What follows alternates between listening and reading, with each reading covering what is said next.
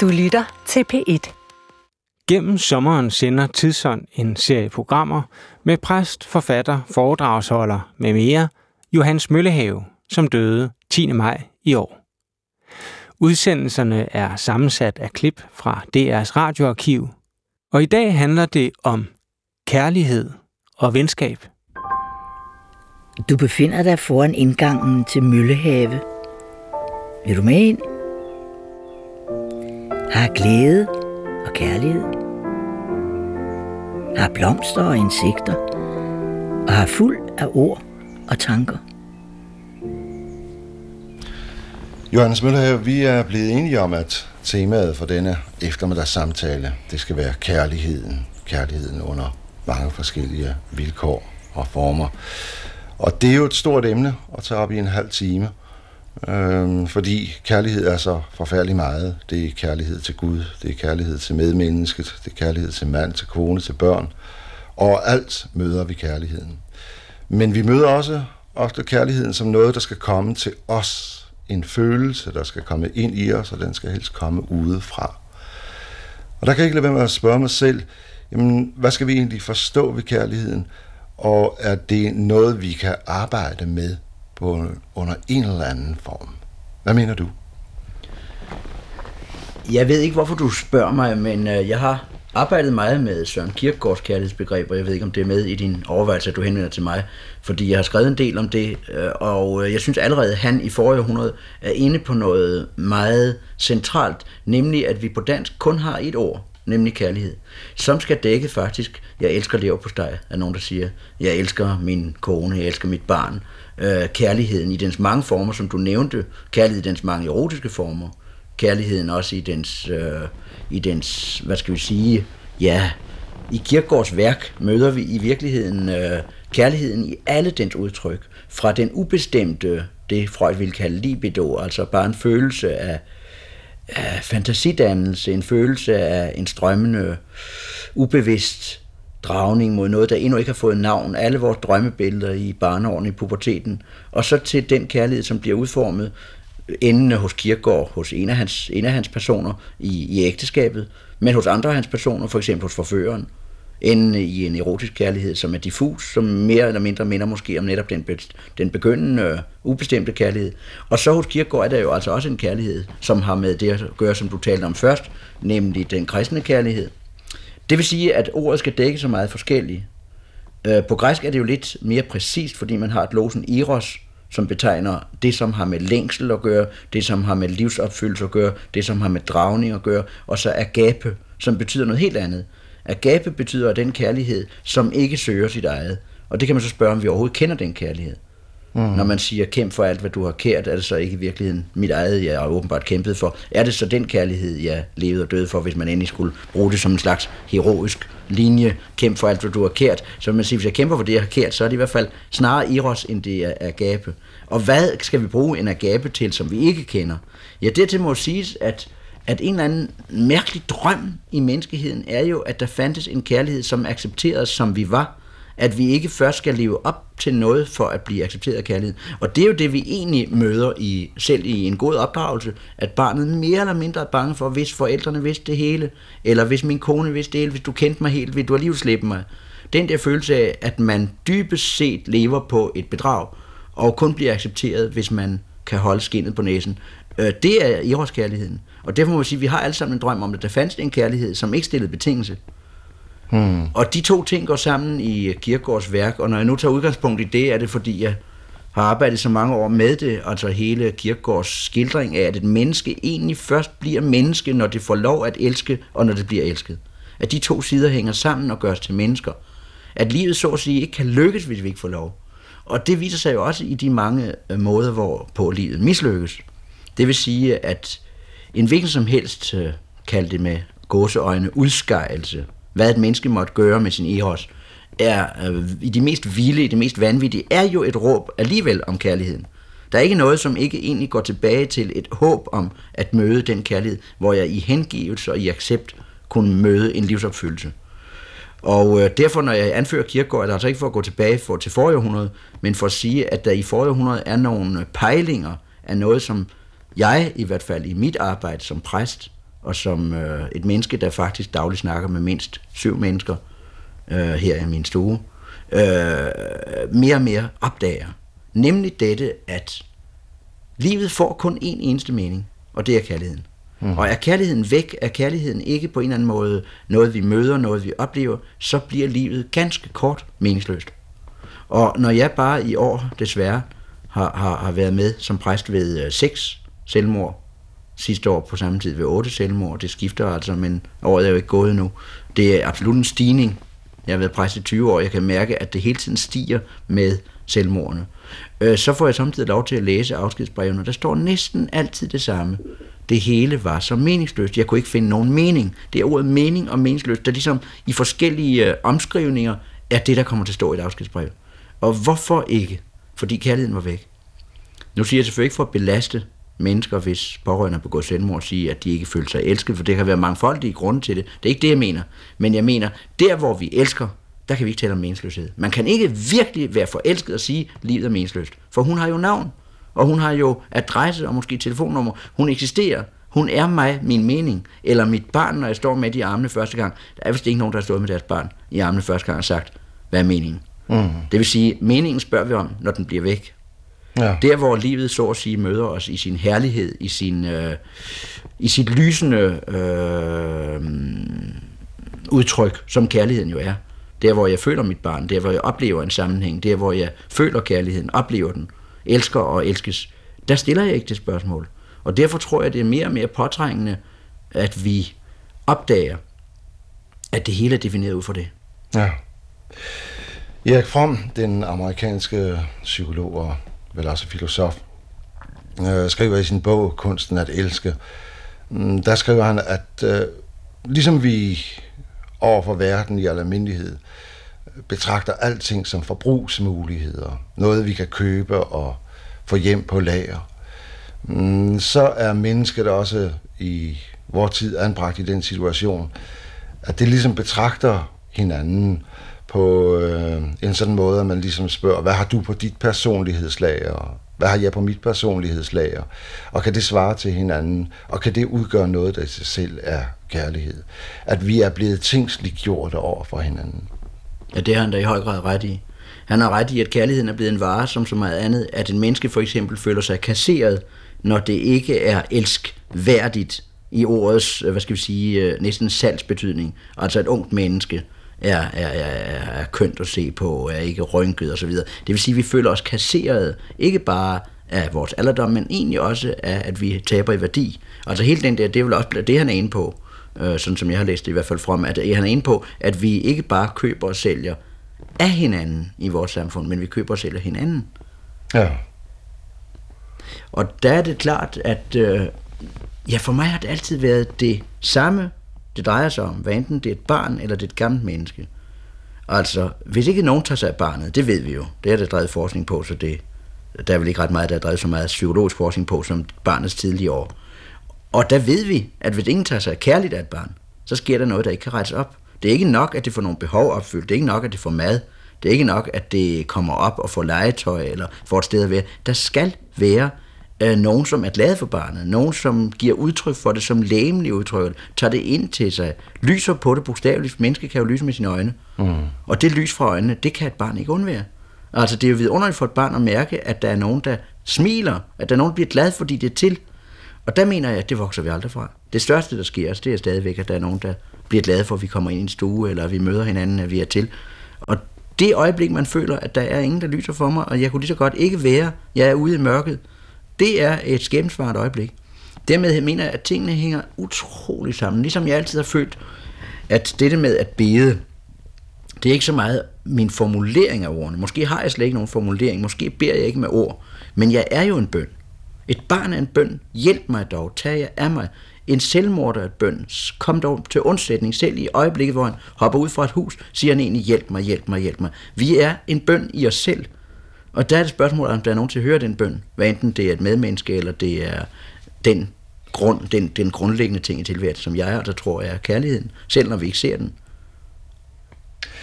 Men det, der ligesom kan blive problemet, fordi et er, at vi siger, at vi skal elske et barn, eller vi skal tage os af hinanden. Og det, skal, det bliver sådan et underligt ord, der, nær, der næsten kontakter pligten Ja. til at gøre Ja. tingene.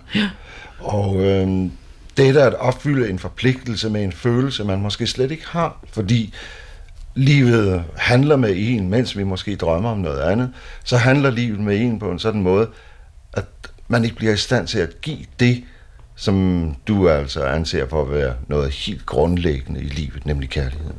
Ja, jeg har selv spekuleret meget på det der imperativ og den bydeform. Altså, du skal elske. Det står jo direkte i Nystamentet, så der står formuleringen ikke, at elsk, elsk din næste, hvis du har lyst, eller hvis det passer dig, eller hvis I kan komme overens om det, eller hvis du synes, der er noget ved det, eller du får noget ud af det. Der står faktisk ordet, at du skal. Og noget lignende finder sted hos Kierkegaard i hans øh, hovedværk, det jeg kalder hans hovedværk Kærlighedens Gerninger, hvor der også står skal. Men der vil jeg i min overvejelse at sige, det kan godt lyde, som du siger, højst øh, sergeantagtigt. Du skal, du skal ligefrem stå ret, du bliver kommanderet til det. Man kunne jo også sige, at hvis du er sukkersyg patient, så kunne man sige, at du skal tage din insulin. Det er forfærdeligt, hvis du ikke gør det. Du går simpelthen til grund, hvis du ikke tager det, hvis du ikke passer det. Du skal gøre det. Du skal øh, passe din øh, kost, fordi ellers er det skæbensvar for noget i din organisme. Hvis lægen siger, at du skal, så mener han jo underforstået, ellers, går det, ellers sker der virkelig katastrofer. Og noget lignende kunne man sige, at det er ikke en kommando så meget, som det er en afdækning af, hvilke katastrofer det får, hvis vi ikke gør det. Ja. Og så er vi så igen et skridt videre, fordi så må man så begynde at stille spørgsmål. Jamen dette skal, hvordan bliver det omformet til noget? Fordi insulin, det er et præparat, som man kan gå hen og købe sig. Men dette skal i kærligheden, at gå hen og, og få fat i det og definere det på en sådan måde, at det bliver brugbart redskab for en. Forstår du, hvad jeg mener? Ja, det gør jeg godt, men det er da klart, at der er kæmpe forskel på at sige, at du skal tage insulin, som jeg brugte som eksempel. Jeg, mente, jeg brugte det ikke som eksempel for at give en sammenligning, der i øvrigt passede. Kun for at sige, når lægen siger, at du skal, så er der altså ikke en kommando, så meget som det er en slags omsorg for patienten forhåbentlig. Hvor han siger, at det går galt, hvis du ikke gør det, det er katastrofalt for dig selv. Og på samme måde vil sige, at det er nok en omsorg for mennesket, når det siges, at du skal elske. Fordi hvis du ikke gør det, så ender du i meningsløsheden. Altså, det er jo ikke bare det, at dit medmenneske er det, men det er også det, den dag, du intet elsker, der føler du for alvor, at der er ikke nogen mening, så er det for resten heller ikke nogen mening. For meningen var, at du skulle holde af noget. Møllehave er et sted midt imellem døden og livet.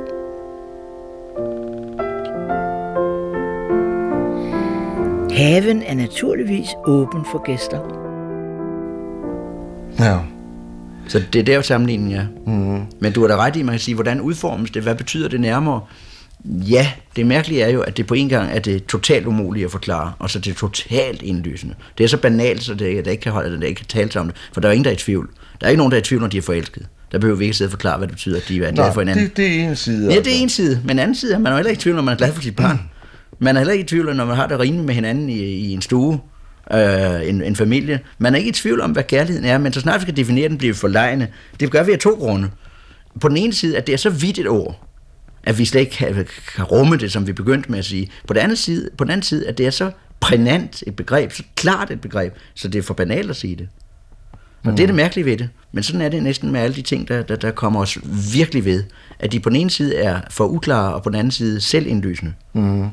Men øh, når det på den led står, altså at det er uklart og alligevel selvindlysende, så står man alligevel tilbage og siger, jamen der må være nogle ingredienser i den kærlighed, som Hmm, der er så fundamentalt for os, som man kan tage fat på. Jeg tænker på eksempelvis, at Erik Fromm, jeg tror han opstiller tre eller fire ting, øh, hvor han ligesom siger, at det er væsentligt det der her. Han siger, for det første er det væsentligt at have nogen viden, at vide noget om det andet menneske. Hmm, dernæst at kunne respektere det andet menneskes integritet, dets helhed, dets personlighed, drage omsorg for, pleje det, få det i vækst, skabe vækst med sin kærlighed. Øh, og der er det ligesom, jeg synes, vi taler om kærligheden, men uden egentlig at klargøre for os, hvad øh, vi skal gøre med den, og hvordan vi kommer videre med den, udover som en rar følelse, vi enten har eller ikke har. Ja, der vil jeg nok sige, for nu at vende tilbage til det nye testamente. Det nye der er det ikke en følelse. Altså, at, at elske næsten er ikke et spørgsmål om, hvad jeg føler for næsten, men det er simpelthen et spørgsmål, som du brugte det udtryk, at bære omsorg for, at øh, øh, være varsom mod, at tage hensyn til osv. Der, der, der ligger ikke i det af mine følelser. Altså det er en, fjer, en, en fremmed tanke for den tid, hvor det bliver udtrykt på den måde. Det er i og for sig, vi skal op i troubadour-tiden, eller senere i romantikken, for at vi ligesom vender blikket ind mod min følelse af kærlighed. Altså, hvad føler jeg? Er min kærlighed 80 grader i Celsius, eller den nede under? Er den helt nede på, på 10 og 20, eller minus 2? Altså, dette, at vi, at vi laver en, et kig ind i vores følelser, er et ret sent fænomen i historien. At elske sin næste betyder derfor, så vidt jeg kan se det, altså i sin sammenhæng i de gamle tekster, der betyder det, at du er forbundet med ham i et skæbnefællesskab, som gør, at du må ikke overse ham, og du må ikke være lavet hund om ham, og det er dit ansvar, hvad der overgår ham, øh, som du, der hvor du er impliceret i det. Ja, og der må min indsats altså ligesom komme og sige, at vi er, vi er på, på, på en livssejlads med hinanden her, og derfor er du lige så vedkommende, Præcis. som jeg er det. Præcis. Ja. Men øh, den følelse, altså det som jo sker meget i vores tid med kærlighedsbegrebet, det er vel, at vi har to kærlighedsforestillinger. Og den ene stikker netop i romantikken. Den ene stikker for eksempel i, at vi, når vi taler om øh, kærlighed som livsopfyldelse i et parforhold for eksempel, så stikker de romantikken med, der er kun en eneste. Den eneste ene, det kan vi godt sige, vi er jo ikke romantikere længere. Vel er vi det så? Hver eneste film tuder vi jo som pisket, hvis de ikke får hinanden, og er lykkelige, hvis de får hinanden, skøn vi kan være bedøvende ligeglade nede i biografen, om de to op på lærret for hinanden. Og hvorfor er vi så engageret i det? Fordi vi er romantikere på den ene side. Og på den anden side er vi jo langt fra romantikere. På den anden side er vi jo blevet promiskuøse på forskellige måder. Jeg siger ikke ordet nedsættende, jeg siger beskrivende, at, at, at de fleste mennesker har jo fundet mere end den ene ene, og har levet flere kærlighedsforhold igennem. Og det vil sige, at vi fastholder et begreb, som stammer fra romantikken, samtidig med, at vi rent faktisk lever et andet kærlighedsbegreb, og det må jo give vanskeligheder, hvad det jo også gør. Altså det er ligesom to syn, der ikke kan forenes, uden at den enkelte på forskellige måder kommer til at lide ved det. Hmm. Uh, Viktor Frankl, den østriske, den østriske psykiater, øh, opdeler kærligheden i tre faser. Han siger, at der er den seksuelle kærlighed, øh, som indbefatter drifterne. Mm, der er den erotiske kærlighed, som indbefatter, at psyken også er med. Og så er der endelig en tredje overbygning på det hele, når kærligheden er størst. Den omfatter altså også et, et åndeligt begreb, opfatter øh, et andet menneske som, som åndsvæsen. Tror du, man ved at ligesom øh, dele tingene op på den måde og dissekere dem, kan nå ind til en større forståelse af, øh, hvad det er, vi står med? Nej, det tror jeg ikke, men jeg tror på den anden side, at når vi skal føre en samtale som den, vi sidder og fører nu, så er det altid meget godt med nogle begrebsklarheder. Øh, der sker jo tit det, når vi snakker sammen i en stue eller i radioen eller noget andet, at vi ikke deler begreber. Og netop kærligheden er så vanskelig at få hold på, som vi begyndte med at sige. Så det er meget godt at klare begreberne og sige, taler vi nu om seksuel kærlighed, om erotisk kærlighed eller om åndelig kærlighed. Og det synes jeg ikke gør noget, at man distinguerer, at man laver nogle begrebsklaringer. Men det betyder jo ikke, at dermed er det løst. Dermed er jeg kommet nærmere til at kunne udføre, hvad der er kærlighedens mening. Det er klart. Men jeg synes nok, det er, det er meget godt, når man skal snakke om noget, at lave begrebsklaring. Og øh, det vil da give ham ret i, at der er, det vil være i og for sig også det, jeg nævnte før, Kierkegaard gør. Kierkegaard sondrer også mellem de forskellige øh, lag i kærligheden, og mener, at den seksuelle kærlighed, den erotiske kærlighed, i virkeligheden er udtryk for det højeste. Altså, den, hvis ikke der var en trang til overhovedet at elske, så ville den enkelte udformning, øh, udformning slet ikke finde sted. Og den måde, kærligheden tager skikkelse på, hvad enten det er erotisk, seksuelt eller det åndelige, hænger sammen. Og hvis det lyder for indviklet, så kan vi sige det, det er jo altid lettere at citere Grundtvig end Kirkegaard. Øh, Grundtvig han siger jo, hvad solskin er for den sorte mul, er sand oplysning for mulets frænde. Langt mere værd end det røde guld. Det er sin Gud og sig selv at kende. Og hvad mener han med det? Det er jo noget, de fleste kender fra højskolesangbogen. Hvad mener han med, at langt mere værd end det røde guld? Ja, der mener jeg, at han foregriber vores tid. For de fleste tror, at i vores tid er det, det røde guld det vigtigste. Og vi skal da passe på med i nedskæringstider og tider, hvor mennesker står frygteligt, altså næsten sat tilbage økonomisk som aldrig før i vores land, øh, og sige, jamen det røde guld er ikke det vigtigste. Det kan vi jo sagtens sidde og sige, når vi har det. Ikke desto mindre mener Grundtvig, at der er noget, der er vigtigere end en social sikring, en økonomisk sikring. Og hvad er det? Det er den sande livsoplysning. Og hvad er livsoplysning? Ja, livsoplysning er jo ikke oplysning om hvad som helst. Det får vi jo ustandsligt. En aften i fjernsynet får vi jo masser af oplysninger om lokomotivets historie, eller hardangersyning, eller om hvad der foregår på Formosa, eller alle mulige ting, som er udmærket, men det er ikke livsoplysning. Livsoplysning er det, der oplyser, hvad der skal til for at leve. Og der er det langt mere værd end det røde guld at lære sin Gud, det vil i grund grundvis sammenhæng netop sige kærligheden, da Gud for ham altid er lige med kærligheden, og sig selv at kende. Hvad vil det sige at lære sig selv at kende? Ja, der er vi også i vores tid gået, synes jeg, øh, helt skævt. Der var en samtale med Liv Ullmann i går i fjernsynet, og øh, hun kom ind på, at øh, hun var blevet træt af det udtryk, som hun selv havde jaget efter. Jeg vil finde mig selv. Og hun sagde, det gav mig egentlig ikke anden skuffelse. Jeg prøvede hele tiden at sige, jeg vil finde mig selv. I dag ved jeg det ikke, det drejer sig om, sagde hun. Jeg har en ven, som tog på højskole, og da jeg spurgte ham, hvorfor han ville på højskole, sagde han, jeg vil finde mig selv. Og så drillede jeg ham, da jeg mødte ham et halvt år senere, og sagde, Nå, har du så været på højskole? Ja, det har jeg. Nå, sagde jeg så for at drille ham, fandt du så dig selv? Så sagde han, ja, men det var en skuffelse. Og det synes jeg var så smukt sagt, fordi det er nemlig rigtigt. Hvis man kun finder sig selv, så er man skuffet. Det er heller ikke det, han mener. At lære sig selv at kende er ikke at finde sig selv hos Grundtvig. At lære sig selv at kende er at lære sig selv at kende over for et du. Og det vil sige, at i en, vi lever i en tid, hvor de to ting, der er det mest, tror jeg, det er i hvert fald min erfaring, de mest øh, påtrængende spørgsmål i vores eksistens, det er spørgsmålet om mening, som vi har været lidt inde på, og spørgsmålet om, hvem er jeg? De to spørgsmål, de, de er på færre hele tiden. Hvad er jeg til for, hvis jeg er arbejdsløs? Der er jo ikke nogen, der har brug for mig, hvis jeg er gammel. Hvem er jeg egentlig i forhold til, hvad er noget? Er du jeg overhovedet? Hvem er jeg? Og der mener grund vi lige præcis langt mere ved end rød guld, det er at finde ud af dels meningen, og dels hvem er du selv. Og det kan man jo sidde og læse bøger om hele sit liv, og sige, hvem er jeg egentlig? Jeg kan læse store værker, Heidegger eller Kierkegaard, eller hvem jeg vil læse. Men der er det heldigvis et øjeblik, hvor jeg ikke er i tvivl. Og det er, når jeg kommer hjem, og der er en elsket stemme, der spørger, er det dig? Så begynder jeg ikke at sige, nu må jeg læse, lige læse lidt mere, før jeg kan svare på det svære spørgsmål. Så siger jeg ja, for der var altså en, der ventede præcis på mig. Mm. Og det vil sige, der hvor jeg er defineret i et andet væsens opfattelse af mig, der er jeg fri af hele tiden at skulle definere mig selv øh, i dette at skulle skabe mit selv, øh, trænge ned i bunden af mit selv. Der er jeg til som et selv over for du, som et jeg mm. over for du. Der bliver godtaget som Der den, bliver godtaget, og derfor er det identitet i kærligheden. Mm. Ja. Og der er det jo så spørgsmålet om ikke, hvor tid er så enormt plaget af økonomiske betragtninger, at øh, det der at få tid til du og det andet menneske, det er noget, der skubbes langt til side øh, hvor jeg selv hele tiden står i fokus. Vi ser det overalt, hvor der er kurser i, at netop at finde sig selv, at komme ind til sig selv, at finde sit sande jeg, og alle disse muligheder, som udbydes på det terapeutiske marked. I virkeligheden er en hunger efter at komme forbi og overskride sig selv og nå ind til et andet menneske. Ja. Det tror jeg også, at det er en hunger. Du sagde, det er en hunger efter det, ikke? Ja. ja. det tror jeg bestemt også, det er. Men samtidig er der ret, at der er så meget, der drukner lige i vores krisetid, som vi kalder den nu. Men vi må stadigvæk huske, at vi har ja, et af de lande, der har den største levestandard på jorden, og stadigvæk for at referere til, hvad Liv fortalte i går fra sine rejser, øh, hun oplevede noget, som bevægede hende og gjorde det forfærdeligt stærkt for hende.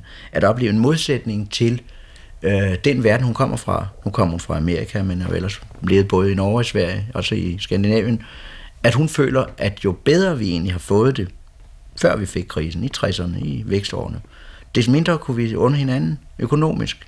Og altså grupperne vil jo ikke give afkald på noget som helst. I dag er det jo meget afgørende, om man dog alle vil give afkald på noget for at hjælpe de svageste. Men der er ingen af os, der vil give afkald på det. Mm. Politikerne vil jo altså heller ikke. De kan sidde og forhandle om, hvorvidt de skal hjælpe ulandene i en tid, hvor det vælter ind med, med, med, med overskud på den ene og den anden led. Øh, og der kan man sige, at det hun oplevede i ulandet, det var, hvad der bevægede hende så stærkt, at man i de værste tørkeramte steder, de værste hungersramte steder, havde sans for hinanden. Man delte et måltid. Man tog det ikke alene, man delte det. Og det siger hun, hvorfor kan vi ikke? Hvorfor, hvorfor har vi tabt den mentalitet? Og der synes jeg, det er nok rigtigt at sige, at vi lever i en forfærdelig tid herhjemme, men relativt er det jo ikke så forfærdeligt, som det de oplever. Mm. Og derfor tror jeg nok, at det er en skade, der går temmelig dybt, og som går længere tilbage. Det var Ville Sørensen, der engang formulerede det sådan, da det hed gør gode tider bedre. Noget med at få bedre råd, så sagde han, det var godt, vi fik det bedre. Og tilføjede, det ville være bedre, hvis vi havde fået det godt. Mm. Og det er jo sådan set meget morsomt formuleret, fordi normalt er i gradbøjningen god, bedre, bedst. Der er det jo bedre at få det bedre, end at have det godt. Mm. Men under tiden er det altså bedre at have det godt, end at få det bedre. Mm. Det kan være, det er svært at følge med. Men det er det jo alligevel ikke. For hvis jeg ringer til et hospital og spørger, hvordan det går mit barn, som er indlagt, og de så på hospitalet siger, at det går bedre, så er jeg ikke rolig, for det betyder bare, at feberen er faldet en lille smule. Men hvis jeg siger, at det går godt, så er jeg glad. Så ja. ved jeg, at nu går det virkelig godt. Og det vil sige, at ordet godt betyder en fylde i vores liv. En, en, en sammenhæng, vi har med hinanden. Når vi siger, at vi har det godt med hinanden, så mener vi, at der er ikke konflikter, så vi ikke kan være i stue sammen osv. Men hvis vi siger, at vi har fået det bedre, så mener vi altid, at nu har vi råd til et sommerhus, nu har vi råd til en Mallorca-rejse, hvad det nu er. Mm. Altså at få det godt, ligger på et helt andet plan, end at få det bedre. Mm. Og der kan man udmærke, at der har fået det godt rent økonomisk, men mentalt og, og psykologisk. Præcis, fået det. præcis. Og ja. det synes jeg nok, at Pandoro, som jo øh, tegnede os i velstandstiden, tegnede danskerne med sine tv-spiller, med sine romaner, det synes jeg nok, han mere og mere indkredsede. Det var ikke tilfældigt, at han tog overklassen. Selvfølgelig kendte han den bedst. Men øh, de sammenbrud, der skete i den klasse, er jo på en eller anden måde også katastrofale, fordi det mere eller mindre var den klasse, der skulle prøve på at at, at, at forme et samfund. Jeg mener, det var, det var politikeren, det var psykiateren, det var overlægen, det var tandlægen, det var, det var øh, byplanlæggeren, det var arkitekten. Dem, der skulle styre noget, det viste sig, at de havde det ganske forfærdeligt på hjemmefronten. Og Pandoro delte det jo gerne ind, sådan så han øh, dels viste deres funktion i arbejdet, men dels viste deres øh, privatsfære. Mm. Og der var det gået galt. Og hvad var det, der var gået galt? Ja, det var altid kærligheden. Mm. Det var altid kærligheden. Og han lod sige i en af sine sidste romaner, lod han en ung læge, der hedder Jakob Holme, det er den, der hedder Nu betænkt som elsker, der lod han øh, hovedpersonen Jakob Holme sige, jeg kom hertil og overtog et kartotek fra min forgænger, som mente, at næsten alle sygdomme var familiedispositioner. Olsen havde dårlige nyere, ikke sandt? Og Jensen, det var noget med ryggen, og det var ligesom, det var noget, der lå og gik i arv i familien. Det smed jeg væk, det kartotek. Jo længere jeg var læge i det lille distrikt, hvor jeg er ansat, des mere gik det op for mig, at det var kærligheden, der var syg. Mine patienter kom hver dag til mig med deres syge kærlighed, og ville have, at jeg som læge skulle reparere den. Men det kan jeg jo ikke, siger han. Med andre ord, kærligheden er syg. Og det var Pandoros, synes jeg, samlede diagnose. Han var jo tandlæge og ikke læge, men han var en meget stor menneskekender, en meget stor øh, psykolog. Og øh, det, der gik op for ham, og det, som han tror jeg, fik tag i os alle sammen med. Hans tv-spil var jo set som næsten intet tv, fordi det på en eller anden måde afdækkede det moderne menneskes øh, dybeste konflikter. Det handlede om længslen efter kærlighed, og det handlede om den måde, vi gik fejl af hinanden og kærligheden på. Og derfor kunne man godt sætte det som en slags overskrift over, hvad han overhovedet skrev. Det er kærligheden, der er syg. Og så spørger man jo uvilkårligt sig selv igen, ja, men øh, når vi så har fået analyseret og diagnostiseret problemet, hvad stiller vi så op med det? Hvad gør vi ved det? Kan vi overhovedet som mennesker, på, som personer, gribe ind og gøre noget ved det? Har vi den dynamik i os, øh, der gør det muligt at udløse kærligheden, så den bliver dækkende for andre mennesker også? Ja, altså nu snakker vi igen øh, uden at begrebsklare sådan set, fordi kærligheden er efter min mening ikke væsentlig en følelse. Kærligheden er væsentlig et livselement. Og det vil sige, at hvis du spørger, kan vi klare det, så er svaret nej. Men hvis du kan spørge, øh, kan vi leve uden, så er svaret også nej. Og det vil sige, det er altså ikke noget, vi kan sætte os ned og lave et kursus i. Det er ikke noget, vi kan sidde her og lave en, en radiosendelse om, der så langsomt øh, får vældige øh, virkninger, som en sten, der bliver kastet i vandet, og der breder sig nogle ringe. Sådan er det ikke. Men det vi prøver på, det er at indkredse et livselement, som er lige så fundamentalt for os som mennesker, som det, at vi får ilt.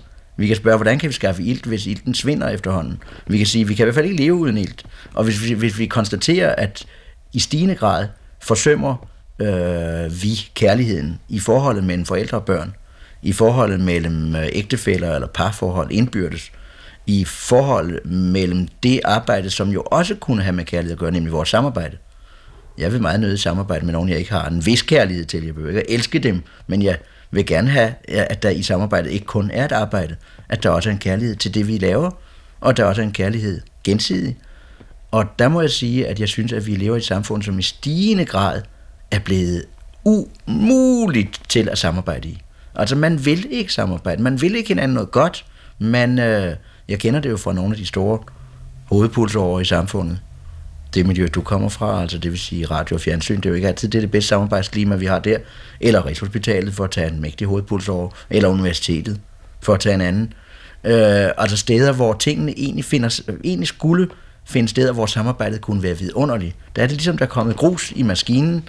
Vi vil ikke hinanden noget godt, og dermed sker der noget fundamentalt. Man har ikke lyst til at gå derhen, man ved, man bagtaler hinanden, man øh, er på vagt, hvad der altid er forekommet at være et fabelagtigt sprogligt, præcist udtryk.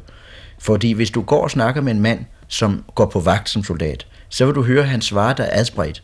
Fordi det nu er hans arbejde at lytte, at være på vagt. Og hvis vi er på vagt over for hinanden, så er vi ikke opmærksomme. Vi er ikke nok opmærksomme om det, det drejer sig om. Vi er ikke nok opmærksomme om det, som vi skulle samarbejde om, for vi er lige præcis på vagt. Og det vil sige, at vi lytter til, vil du mig noget ondt? Hvad mente du med det? Var der en underforstået øh, uforskammenhed i det? Og det vil sige, at vi slet ikke kan øh, arbejde om det, vi skulle. Og det synes jeg nok er noget af det farligste, der er sket, bortset fra mange vigtige ting, der er sket økonomisk, så synes jeg nok, at samarbejdsklimaet i Danmark er blevet så ringe, at det kun kan gå en vej, at vi kan mødes igen.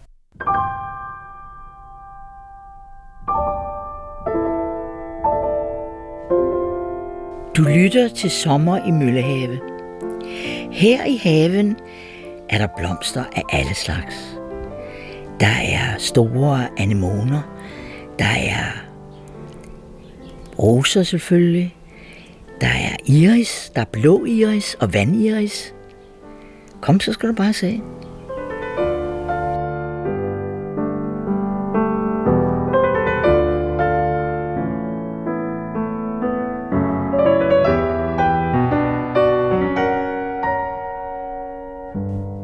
Var selvfølgelig et frygteligt chok for os. Sidste lørdag sad Pandoro her sammen med Esther. Det var min 40-års fødselsdag. Og Pandoro, som havde og afskyede alt, hvad der rimede. Og som derfor tit har drillet Paul Hamrik og mig den tid, vi lavede tv-satire sammen. Han havde, sagde han, for første gang i sit liv rimet. Og hans vers, det sluttede sådan her. Kan du huske dengang, vi lavede Hov Hov? Ja, det er rigtigt nok, Johannes. Det var ikke altid lige sjov sjov. Kan du huske dengang, jeg lige kom frem, og du blev farvet, fordi jeg var slem? Som årene gik, blev vi venner, du kære. Jeg blev bedre, og du blev værre. Så her skal du have en hilsen fra mig, tre lange hurra og et lille tjuhej. Det, der sådan set er karakteristisk i det her vers, bortset fra formen, øh, som i sig selv er så sjov, øh, det er det, at han siger, at han egentlig begyndte med at farve. Og når man tænker tilbage på Pandora, så er det jo fuldstændig rigtigt, at hvis man for 15 år siden fortalte om Pandora, at man kendte ham, så sagde folk, kender du Pandora? Så var det altså ligesom forarveligt. Han begyndte jo som ret skrab satiriker, både i romanerne, i kommentarerne i politikken og i revyen Gris på kaffen. Han gik meget hårdt til borgerskabet. Og det mærkelige er jo, at han som årene gik, selv blev blidere, brugte en anden form end den hårde satiriske form. Ja, han kom til at holde af de mennesker, han før havde angrebet og stødt på manchetterne. TV-spillene var vel nok det, der mest var hans indfaldsvinkel, men i høj grad også hans prosa, hans romaner, hvor han kom folk i møde. Og det var ikke, fordi han forstilte sig tværtimod. Det var, fordi han virkelig havde en kærlighed til øh, dem, han før havde brugt som satirisk skydeskive. I Hov Hov øh, var han ofte pjanket, øh, sådan helt ude i tårne, når han for eksempel lavede en satire som den om den onde helge. Jeg tror virkelig, at den dengang gik i folk på samme måde som i sin tid I.T. Christensen ikke kunne være nogen steder uden at folk så en rev bag øret på ham. Det der med den olie, onde helge, gyserhistorien om den forfærdelige, frygtelige, forfrygtelige, typisk for Pandora, det med at dreje et loton på den måde. Øh, Helge Larsen. Men fra satiren til provokationen, fra angrebene til sympatien og indfølingsevnen, kærligheden, jeg synes jeg, der er en tydelig vej i Pandoras forfatterskab. Man kan sige, at han fra den rene humor, som han for eksempel kunne bruge i Søndagsjournalen og i nogle af sine søndagskommentarer, og til den store tragedie, som vi kender fra flere af hans romaner, hvor han skildrer for eksempel mennesker i sindslig opløsning fra tv-spillene, med det ensomme menneske, de mange ensomme mænd, først og fremmest den ensomme Thomas i Farvel Thomas, som for eksempel Zoologisk Have møder en sindssyg person, der siger, jeg kan godt se på dem, hvem de er. De er homo separatus, den fraskilte mand. Jeg giver dem ikke lang tid igen. Det ender med, at de begår selvmord, sådan går de fraskilte her i haven. Jeg ser dem gå ture med deres børn, som de har på weekendbesøg. Og de er alle sammen lige deprimerede. Og så til de mange øh, depressive kvinder i Pandos tv-spil. Det var især kvinderne, han fandt var udsatte. En Selma, en Bella, en Lilian, en Louise, en Karin. Men jeg synes, at det er typisk for Pandora, at han med tiden blandede kortene, sådan som de store dramatikere altid har gjort. Shakespeare, Ibsen for at bruge helt enorme, mm, store navne. Men jeg synes, vi skal helt derop, når vi ser Pandoras format som dramatiker. Der blandede han kortene, sådan så man ikke fik den rene tragedie, og heller ikke den rene humor, men humor og tragedie i et. Som for eksempel i en scene, som i spillet Farvel Thomas, hvor Thomas er ude i det allermest sørgelige, der sidder han og venter hos lægen, og det er en typisk Pandora-scene, at han kommer til at vente sammen med en person, som her i regien kaldes for foden, for den mand, der har sin fod i gips, og så siger foden, de er manufakturhandler, og Thomas, som er meget deprimeret og sidder og venter på at komme til hos lægen, siger, nej, det er jeg nu ikke. Han er radioforhandler. Foden siger, vi er de sidste. Thomas siger, ja, det er vi jo. De sidste skulle blive de første. Ja, det siger man jo. Foden siger, så jeg venter. Jeg holder meget af ventevært, så man møder så mange interessante typer. Manufakturhandlere for eksempel. De er manufakturhandlere. Thomas siger, de tager fejl. Jeg er ikke manufakturhandler. Det var da underligt, siger foden. Jeg vil have svoret på, at det er manufakturhandler. Det er jeg nu ikke. Det er de helt sikker på. Helt sikker. Jeg plejer at kunne genkende manufakturhandler på lang afstand, siger foden. Kapok. Ja, ja, der er ingen tvivl. Lad nu bare være. De er manufakturhandler. Og så skriger Thomas, jeg er ikke manufakturhandler, hvor efter foden siger, jeg er bange for, at de tager fejl. Ja, jeg må selv bedst vide, hvad jeg er, siger Thomas ophidset, hvor efter foden siger, har de haft mange af den slags anfald tidligere. Det er sådan set en typisk Pandora-scene, for den er afslørende menneskelig. Mennesker taler forbi hinanden. Den er komisk, og den er også dybt tragisk. Pandoras evne til at holde af mennesker røber sig også i et brev, jeg engang fik fra ham, hvor i han fortalte, at da han var yngre, så følte han sig forarvet over, at mennesker løg. Men som tiden gik, skrev han i brevet, følte jeg, at når mennesker lyver, så er det fordi, de har en grund til det. De er bange, og jeg følte en stor medlidenhed med dem. Den øh, udvikling fra at være forarvet over menneskers løgnagtighed til at føle, at der er en grund til, at mennesker gemmer sig, lyver, den kan man meget tydeligt følge i hans romaner og i hans tv-spil. Ibsen der er jo som bekendt en person sige, hvorfor skal vi bruge det fremmede ord idealer, når vi har det glimrende norske ord løgne. Og bag det ord løgn øh, afslørede Pandora os vores flugt, vores angst for at vise os, vores måde at gemme os, maskere os på. Og det er mærkeligt, hvorfor tragedien, som Pandoro i allerhøjeste grad kunne skrive, hvorfor den på sin vis kan trøste os mere end de mest humoristiske indfald i en underholdning. Men Sofus Clausen skrev engang, husk, når du er trøstesløs, at der er trøst at øse i tragedien hos de store trøstesløse. Det er et mærkeligt fænomen, men man kan tit netop finde trøst i de store tragedier. Jeg synes, Pandora i et lille format, tv-spillet, gang på gang har vist os det moderne menneskes tragedie.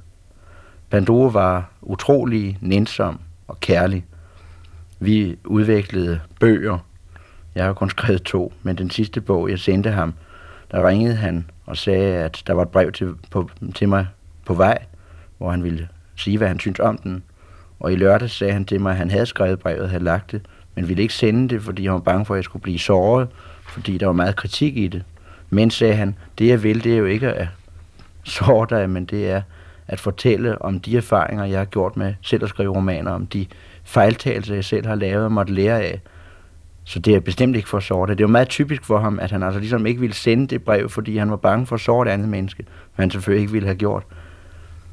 Det er et kolossalt tab, at han er død, både for dansk litteratur og for tv, for filmen, og især for os, der holdt så meget af ham. Du lytter til Sommer i Møllehave. I haven er der mange blomster. Blomsterne tiltrækker forskellige dyr og insekter og larver og bier, sommerfugle og guldsmede, snoge og frøer og øh, så er der også en mærkelig larve, som kryber op i, i, i rosens blade. Og tænk, så lægger den sig ind i bladet, så bladet snurrer sig rundt om, om, om den lille larve. Er det ikke mærkeligt? Men først skal vi til Nordisk Bogfest i Dronningesalen på det Kongelige Bibliotek i København. Bogfesten, der løber over det kommende par uger, er arrangeret af kæden Bog og Idé, og overskuddet går til Red Barnets arbejde med undervisning af børn i Guatemala. Så da første forfatterpar mødte hinanden, det var i onsdags, var det nærliggende at tale om børn, barndom og børnesprog. Johannes Møllehave var indpisker, og Benny Andersen læste trofast op på Møllehaves bud. Du har skrevet en bog, som du vist ikke har taget med nu, der hedder Barnet, der bliver ældre og ældre. Det er en samling overvejelser. Hvorfor tror du ikke, jeg har taget den med? Har du det? Du har bedt mig om det. Nå, hvor dejligt. Det er dejligt. Jeg gør altid, hvis hvad du, du siger. hvis du kan finde det afsnit, hvor du taler om det øverste og det nederste sprog. Det, øverste sprog, Det er to forskellige afsnit. der er et billede, et vidunderligt billede af Benny som barn bagpå. Nej, det skal vi Er det ikke dig? Nej, men det er så, så, så dejligt at se det. men du presser meget til, tilbage til barndommen. Ikke at du går i barndommen, du bruger den som inspiration. ja, og som ja, det er. i høj grad. Benny tænker meget tit øh, i, i sådan en dialektik. På den ene side, på den anden side. Det øverste sprog, og så melder det sig med det samme, det nederste sprog. Det øverste sprog, det er altså kroniksproget, hvor man siger, hvad betyder egentlig det, og en økonomisk rapport, og hvad vi nu hører. Det andet, det er det nederste sprog, det er der, hvor børnene selv opfinder noget, der ikke hedder sådan. Men det kunne jo teoretisk set hedde. Eller de hører en sætning, Øh, I kender sikkert Gregers Dirk, Gregor Stirken Holmfeldt. Hans kone hedder Grete, og hun har lavet en samling af, hvad børnehavebørn misforstår. Meget, meget fint. For eksempel har de været til et bryllup, og så spørger børnehaven, hvad er det, de lover ved et bryllup? De lover, at de vil elske hinanden, til de dør af det og det er jo næsten rigtigt, men der, der er en lille nuance, der gør det helt utroligt med det referat. Og den lille der, øh, nuance der, en fortæller, at man kan blive gift i Danmark på tre måder. I kirken og på rådhuset og på åben skærm. Det er der altså nogen, der bliver. Det, det, det, det synes jeg er helt utroligt. Uh, men altså, du, når du kommer til det nederste sprog, så bruger du blandt andet dine jagttagelser for dine børns sprog mm, på det tidspunkt. Jeg ved ikke, om du kan huske, hvad... Skal jeg give eksemplerne? Kan du huske dem? Ja, du må gerne give eksempler, så, så, kan, så kan jeg tjekke, om det er rigtigt. Lisbeth, som er til stede. ja, du kan tjekke det. Lisbeth, som er til stede. Øh, hun, hun er ude en, en februar, januar, februar, og fryser. Og så siger hun, jeg fryser. Og så siger Benny, fryser om, om, om fødderne eller om hænderne? Så siger hun, om mig selv. Hun fryser hele vejen rundt. Og det er jo mærkeligt, at sproget ikke har det. Man fryser jo samtidig hele vejen rundt. Så hvis børn opfinder noget, vi ikke, vi har ikke udtryk for det. Og det andet, det var, det var Kim, som havde skoldkopper, din søn. Nå ja. Og så øh, går Benny ind lidt drillende, da skoldkopperne har været irriterende nok. Det er så forsvundet, så går han ind og siger, hvor er skoldkopperne blevet af? Så siger han, jeg har brugt dem. det, det, det, det, det, det er også, også mærkeligt, altså hvordan man ellers bruger sproget på den måde. Og, hvor der, og det, det tror jeg selv har stor glæde af. Altså, den- Jeg tror, vi begge to har gjort notater om børn i, i overvis. Ja, og det er det, jeg- jeg rådede øh, unge forældre til. Der står også her, et par måneder senere ser Lisbeth en tegning af sig selv som nyfødt ved sin mors bryst. Vi har muligvis sagt, det var dengang, du var så lille, at du drak mælk af mors bryst. Det er så længe, længe siden. Optegnelsen nævner desværre ikke noget om, hvad vi nøjagtigt har sagt, kun hendes egen formulering. Langt, langt, langt i går, der jeg suttede på dig. Langt, Ja. langt, langt i går. Og det minder jo så om det digt, du selv har skrevet om, om fløjtekæden med barndommen. Jeg kan lige give et, et par eksempler, som jeg selv har noteret.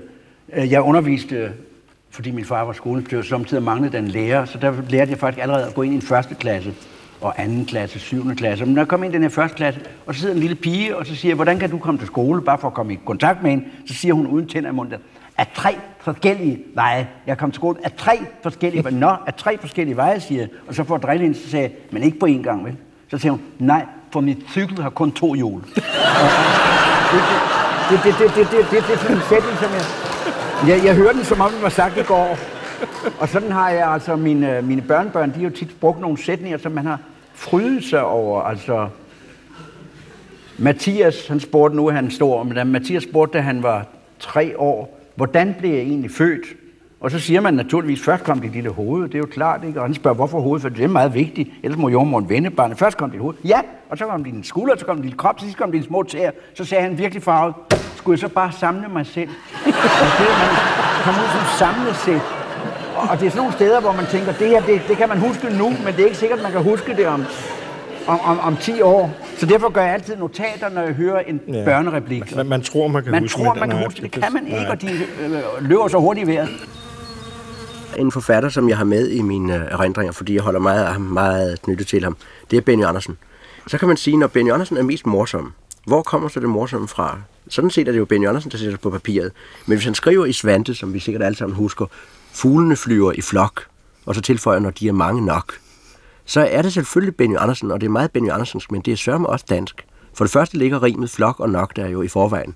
Det er altså om at finde det. For det andet ligger den overvejelse, at de kan ikke flyve flok, hvis ikke de er mange nok til det. Den ligger jo i en vidunderlig humor i hverdagen, i noget, man skal lægge mærke til, som nok er ham, men for at vi andre kan mores over, må det også være os. Det må være noget fællessprogligt. Og det synes jeg gælder i meget høj grad, hvad Benny Andersen laver. Når han har været ude at rejse og set høje bjerge, så har han jo ligesom vi andre langt højere bjerge et eller andet sted i sin bevidsthed. Og Danmark er jo fladt, og det har jo grundvis sagt, det har jo mange sagt før. Og så kommer han hjem og siger på sin vidunderlige måde, når man har været ude og set bjerge og kommer tilbage til sit flade land, så opdager man, hvor praktisk det egentlig er, at markerne ligger ned. og det er jo praktisk, ikke? Den overvejelse, han ser det. Den måde, han ser det på, humoren, han ser det med. Her i Danmark, siger han sted, vokser det ene vel af blomster efter det andet. Og græsset står højt ovenover, der er rigelig plads til. Græsset kunne stå endnu højere, men det stopper der for ikke at komme for langt væk fra roden, som er meget vigtig for græssets udvikling. Og så er der som sagt det ene væld af blomster efter det andet, som bierne åbenlyst kaster sig over. Og det fører til honning, som indeholder antihistaminer, der er så godt mod hoste. Derfor hører man så godt som aldrig bier hoste her i landet. Den lille øh, fine idé med, at bierne ikke hoster, fordi de får honning, som indeholder antihistaminer, den er selvfølgelig i den grad hans egen opfindelse, men den er alligevel nærliggende. Den ligger der. Det er noget med at kunne se det, der ligger der. Det var Georg Brandes, der sagde, at digte er at se. Men det tror jeg fuldstændig rigtigt. At digte er at bruge øjnene. Sommer i Møllehave.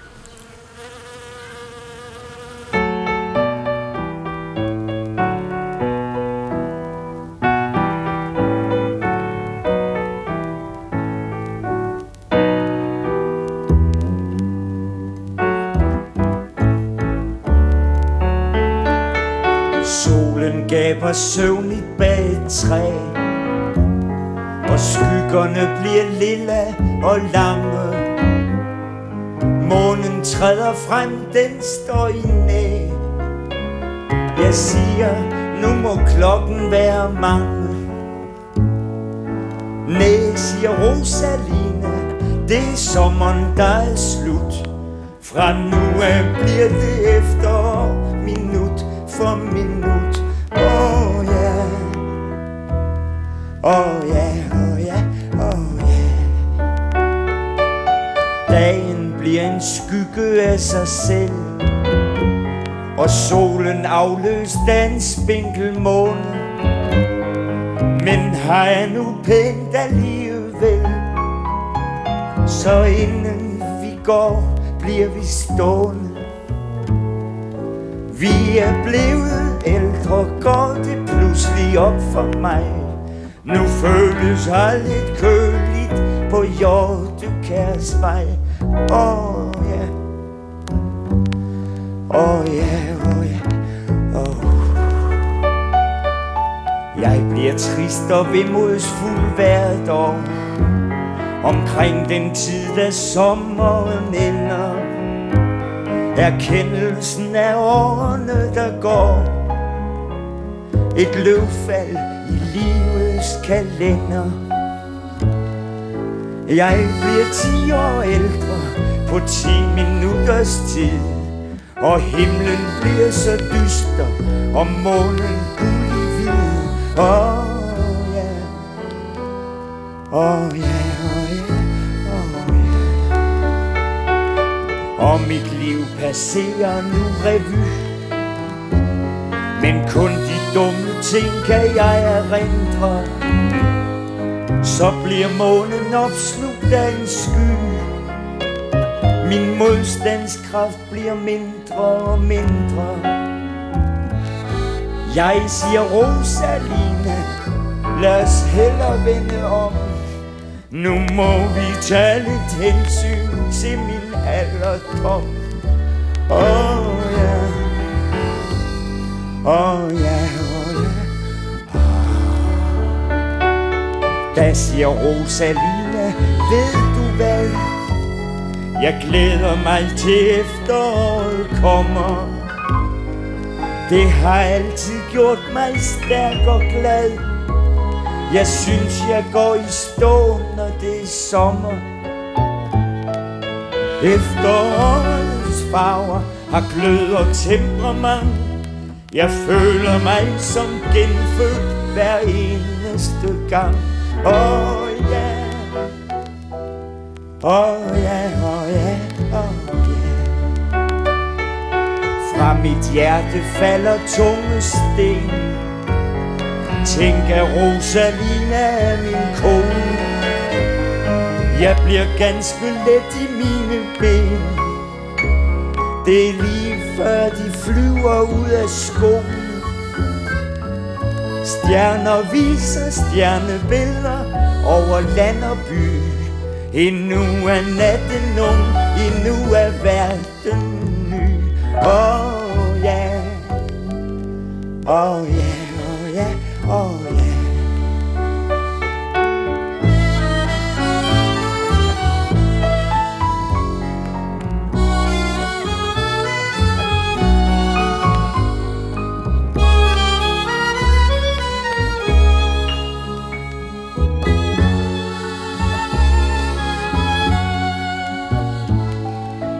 Hvorfor se tilbage, når man heller vil se frem? Jeg og Rosalina tager med Karls vognen hjem. Åh oh, ja,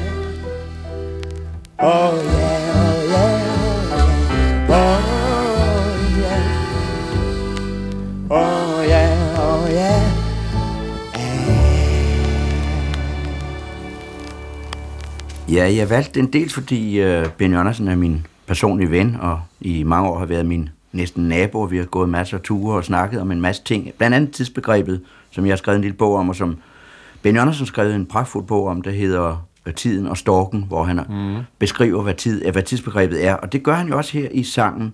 Benny Andersen er en af vores fineste lyrikere, og samtidig vores bedste folkelige sanger, fordi det er jo ikke svær lyrik, og samtidig er det høj lyrik. Her har vi hørt om Aftentur med Rosalina, der handler om tidsbegrebet, hvor han bruger et hverdagsord og giver det en så stor dimension. Heiberg gjorde det i sin tid med ordet nej, og Paul Henningsen gjorde det i sin tid med ordet nå, i en liva hvor man kunne variere det fra nå, ja. og forventningsfuld nå, og til et skuffet nå, mm. og til rasende nå, og så videre. Her gør han det med et hverdagsord, der hedder åh, ja. Hvis man lægger trykket på åh, så kan man sige, åh, ja. Nu igen. Åh! Nu bliver det igen efter åh! Men så sker der det forunderlige visen, at hun, konen, siger til ham, du skal lægge trykket på ja, for det er vidunderligt at gå ind i efteråret. Verden er ung endnu, selvom vi er blevet ældre. Og så hedder det åh ja, med trykket på ja.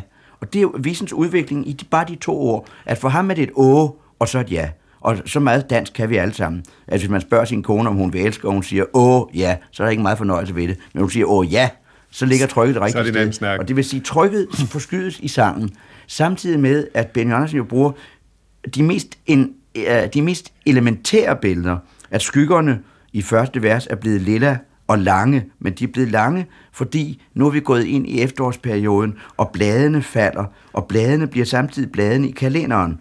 Det hedder, at øh, der er et løvfald i livets kalender. Det er ikke bare bladene, der falder, men det er også bladene fra kalenderen, Dagene går, ugerne går, går, og han føler det forfærdeligt. Man bliver ældre, man skal skaffe sig sovemedicin og nervemedicin, og han synes, det er forfærdeligt. Og så er det, konen siger, lad være med at tænke på den måde. Vend det hele om og sige, for mig er efteråret glædens tid. Jeg har altid glædet mig til efteråret kommer, siger hun. Og hun siger, at efterårets farver har glød og temperament. Og det har han jo selv nævnt ved at sige, at skyggerne bliver lilla. Det er jo en glød efterårets farver har glød og temperament, som mennesket også kan, også kan have det. Og så en lille hverdagsvending, som at der faldt en sten fra mit hjerte. Han giver det til pluralis, til flertal. Tunge sten forsvinder fra mit hjerte. Tunge sten falder fra mit hjerte, og jeg bliver let om mine ben. Og det er lige før, de flyver ud af skoene. Og så til sidst, hvor han lader Karlsvognen være en taxa. Vi tager Karlsvognen hjem. Johannes Møllehave. Det blev så til en analyse her af Benny Andersens aftentur med Rosalina. Og det er jo vel i grunden typisk for dig, fordi du leger med ord. Du holder af at lege med ord selv. Det er derfor, jeg elsker ham som en, en af vores bedste danske digtere med, med meget, meget tæt familieskab ja. til H.T. Andersen. Og det har han jo. Altså han fortæller i et af sine korteste eventyr, der var engang to sokker, der elskede hinanden, men sad på hver sin fod. Det kan næsten ikke sige kort. Jeg tror ikke, H.C. Andersen har sagt det kortere. Han er beslægtet med H.C. Andersen i evnen til at fortælle for børn, og i evnen til at få folk, der ellers ikke læser, til at være opmærksom på mm. det rige i sproget, som er en gave. Det er en gave, at vores sprog er så rigt, og vi tænker sjældent over det. Jeg giver et vidunderligt eksempel. En kone havde en stor sorg, Jeg kendte hende meget godt, og jeg inviterede hende ned til at høre Benny Andersen spille klaver og fortælle en aften, og det hjalp hende ane, så skrev hun om sin sorg, og det var hendes mands selvmord, der trykkede så forfærdeligt mm.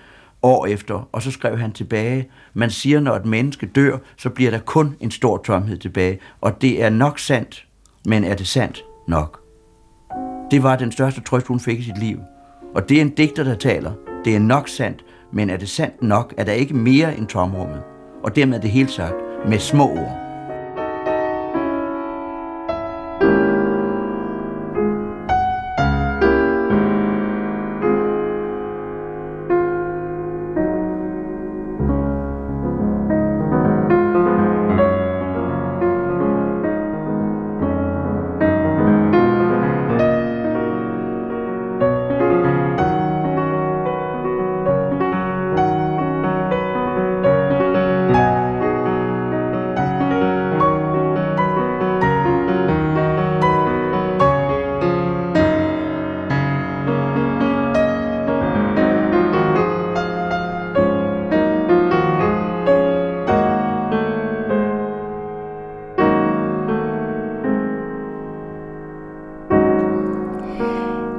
Håber, du har haft glæde af dette lille besøg i Møllehave.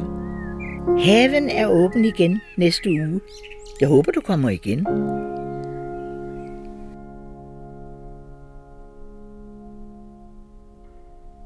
Sommer i Møllehave er tilrettelagt af Mathias Christoffer Dyr Johansen og Christoffer Emil Brun. Gita Nørby lagde stemme til, og musikken var Rud Langgårds Sommerferie i Blekinge, spillet af Berit Johansen Tange. Gå på opdagelse i alle DR's podcast og radioprogrammer. I appen DR Lyd.